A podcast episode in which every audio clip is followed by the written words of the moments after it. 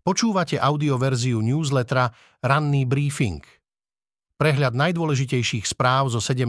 januára 2024 pripravila Iveta Straňáková.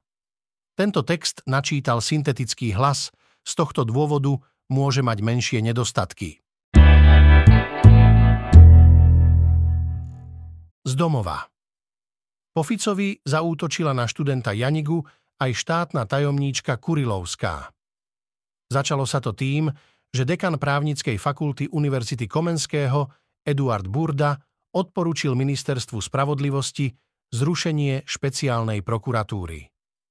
30 prokurátorov špeciálnej prokuratúry následne spísalo vyhlásenie, ktorým sa voči týmto výrokom ohradilo a dekana vyzvalo, aby sa držal faktov.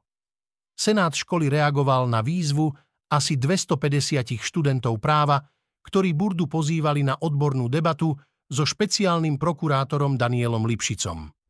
Ak by súhlas na takúto diskusiu na akademickej pôde Senát nedal, študenti boli vopred pripravení zorganizovať rovnakú akciu mimo univerzity. Chceli to však najprv skúsiť aj s jej požehnaním. Nedočkali sa. Burda si to napriek pôvodnému súhlasu s diskusiou rozmyslel. Študent Marek Janiga si za svoju aktivitu vyslúžil kritiku štátnej tajomníčky ministerstva vnútra Lucie Kurilovskej z Hlasu, ktorá je zároveň členkou Akademického senátu za právnickú fakultu Univerzity Komenského. Janigovi vyčítala, že sa vraj pred celým Slovenskom postavil proti pedagógovi najlepšej právnickej fakulty na Slovensku. Na zasadnutie Senátu sa prišiel pozrieť aj bývalý poslanec Smeru Anton Martvoň, ktorý na právnickej fakulte pôsobí ako odborný asistent. Prítomným vysvetľoval, že na odbornej diskusii fakulty by sa mal zúčastniť aj Susko ako gestor legislatívy, hoci práve politikov študenti zámerne vynechali. Plnia korupčné kauzy väznice? Dáta ukazujú, ako vláda pri trestnom zákone nerieši podstatu. Hneď ako sa Robert Fico stal štvrtýkrát premiérom, bolo zrejmé, že so zmenami v trestnej politike sa bude veľmi ponáhľať. Máme dve možnosti.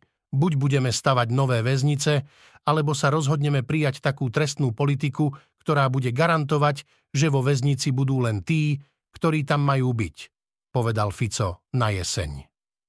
Rezort spravodlivosti poslal v decembri do parlamentu narýchlo pripravenú novelu trestného zákona, ktorá zásadne znižuje trestné sadzby skracuje lehoty na premlčanie trestného stíhania a prudko zvyšuje hranice škody. Jeden väzeň stojí okolo 21 tisíc eur, takže keď je 10 rokov vo väzbe, štát to stojí 210 tisíc eur, opakoval minister spravodlivosti Boris Susko údajný argument pre reformu.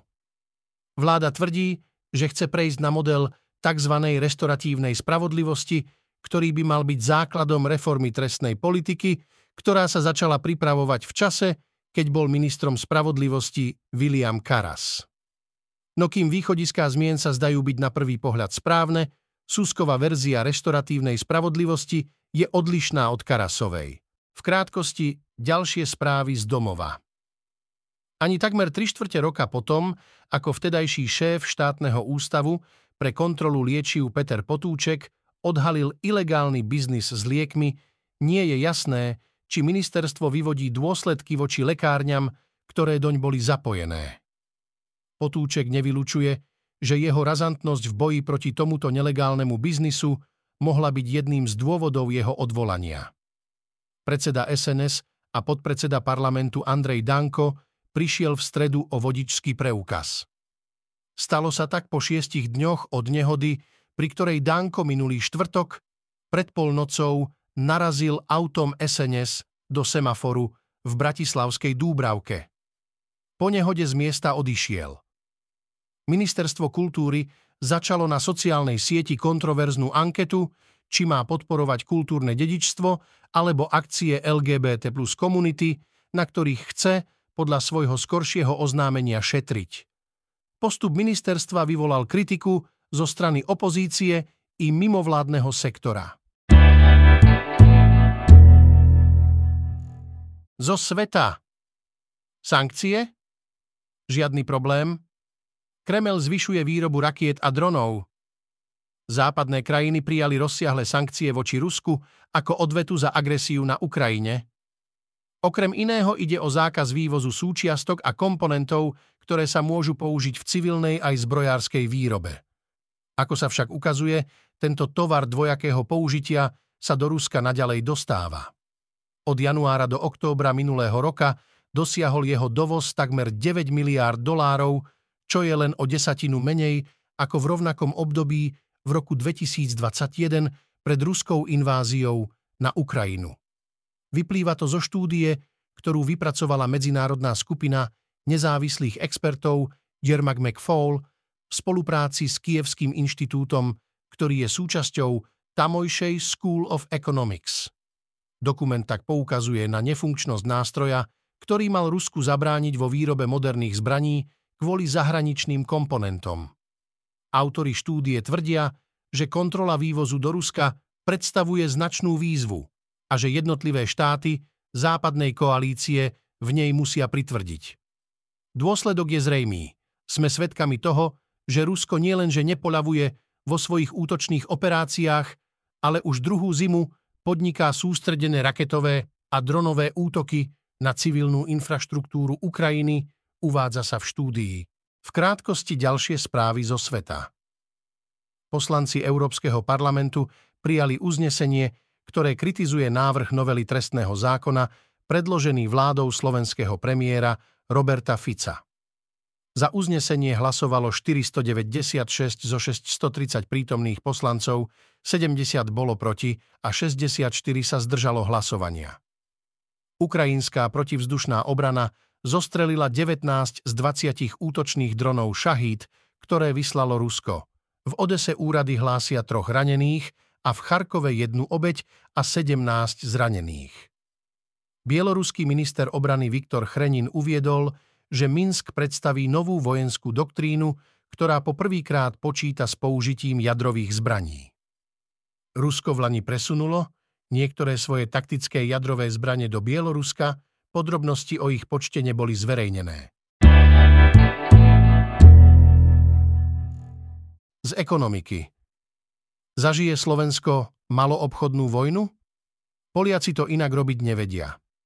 V maloobchode s potravinami na Slovensku dlhodobo dominuje štvorica reťazcov Lidl, Tesco, Kaufland a Billa.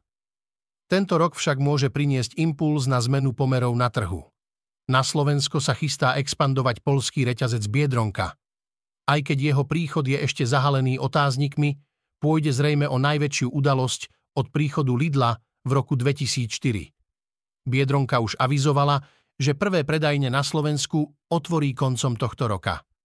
Zatiaľ však chýbajú oficiálne informácie o tom, ako by jej expanzia mala vyzerať a s akým konceptom vlastne na Slovensko príde. Rozsah registrácií ochranných známok naznačuje, že Biedronka bude predávať najmä potraviny pod privátnymi značkami, ktoré ponúka aj na polskom trhu. Je veľmi pravdepodobné, že pôjde prevažne o polskú produkciu. V krátkosti ďalšie správy z ekonomiky. Finančný svet taký nárazový nával kapitálu do ETF fondov ešte nezažil. V priebehu prvého dňa zobchodovali investori 4,6 miliardy dolárov. Bola to však nezvyčajná situácia. V minulosti sa nestalo, že sa v identický deň nárazovo začalo obchodovať s viacerými ETF fondmi, ktoré by kopírovali úplne novú triedu aktív, na ktorú sa horlivo čakalo. Dovolenky budú toto leto opäť o niečo drahšie, nahor išli ubytovacie a stravovacie služby, ale aj letenky. Podľa cestovných kancelárií Ceny dovoleniek v hlavnej sezóne v júli a auguste vzrastú medziročne od 10 do 15% Americký koncern Apple minulý rok predbehol juhokorejského rivala Samsung a stal sa najväčším výrobcom smartfónov na svete, prvýkrát po 12 rokoch. Apple má teraz levý podiel na globálnom trhu so smartfónmi, keďže v Lani predal viac ako 234 miliónov telefónov. Zo športu. Vlhová útočila na víťazstvo, zlomila bránku, Šifrinová v cieli plakala. Slovenská lyžiarka Petra Vlhová išla do druhého kola nočného slalomu v rakúskom stredisku Flachau ako priebežná líderka. Výťazkou sa však napokon stala američanka Mikaela Šifrinová, ktorá po úvodnom kole strácala na vlhovú 700 sekundy. Vo Flachau panovali ideálne podmienky. Trať prvého kola bola rytmická, bez žiadnych väčších problémov. Američanka svojím 57. triumfom v slalome potvrdila pozíciu líderky celkového poradia Svetového pohára i priebežnej klasifikácie disciplíny. Výťazná Šifrinová sa v prvom emotívnom rozhovore neubránila slzám. Pre slovenskú pretekárku išlo o posledné podujatie pred domácimi pretekmi v Jasnej, ktoré sú na programe už tento víkend. Autonovinky Ktoré autá si Slováci kupujú najčastejšie? Elektromobilom sa zatiaľ vyhýbajú. Na Slovensku bolo v Lani registrovaných 88 003 nových osobných aut, čím došlo medziročne k nárastu o 11,6% Pribudlo tiež 9107 úžitkových vozidiel. Najnovšie štatistiky Zväzu automobilového priemyslu tiež ukazujú, ktorým značkám a modelom sa najviac darilo a koľko bolo dovezených jazdených aut. Slováci pri výbere nového auta najviac preferujú kategóriu SUV, ktorá má pri osobných vozidlách viac ako polovičný podiel. O elektromobily u nás pretrváva malý záujem. Hoci ich podiel v registráciách rastie, stále v Lani znamenal sotva 2,6 Európsky priemer bol minulý rok 14,24% Slovensko sa tak s registráciami elektromobilov ocitlo na chvoste Európskej únie a predbehlo nás aj Česko či Rumunsko. Darilo sa u nás aspoň nákupu hybridných vozidiel, ktoré tvorili 20,3% predajov, čo je viac ako európsky priemer. V krátkosti ďalšie autonovinky. Keď v roku 2016 prišlo na trh rodinné SUV od Škody, okamžite sa stalo hitom. Automobilka nedávno predstavila nástupcu a čas prvej generácie sa tak rýchlo chýli ku koncu. Na konci jeho životného cyklu sme sa aj my rozhodli poslednýkrát sa pozrieť na toto populárne auto. Skôr než sa Kia v Európe preslávila modelom Sportage, bola na domácom trhu známa malými dodávkami, ako je Bongo, či neskôr aj u nás predávanými modelmi Besta a Pregio. Aj keď v Ázii stále ešte existujú, prišiel čas dať úžitkovým vozidlám Kia úplne novú podobu. Koľko ste ochotní dať za auto nižšej strednej triedy a čo by nemalo chýbať vo výbave? Asi takto sa zamysleli inžinieri v automobilke Kia, keď chystali novú limitovanú výbavu Sport pre obľúbený kompaktný sít. Keďže nás zaujímalo, čo všetko vie ponúknuť za priaznivú cenu, vyskúšali sme si ho v redakčnom teste. Dnes očakávame 12. rokovanie vlády, Prezidentka Čaputová vystúpi v parlamente v súvislosti s predloženými zmenami v oblasti trestného práva. Pokračovanie protivládnych protestov. Dnes v histórii. Do Austrálskeho zálivu, Botany Bay, v ktorom leží dnešné mesto Sydney, prišli v roku 1788 prví anglickí osadníci a založili trestaneckú kolóniu. Počúvali ste audioverziu ranného briefingu denníka SME.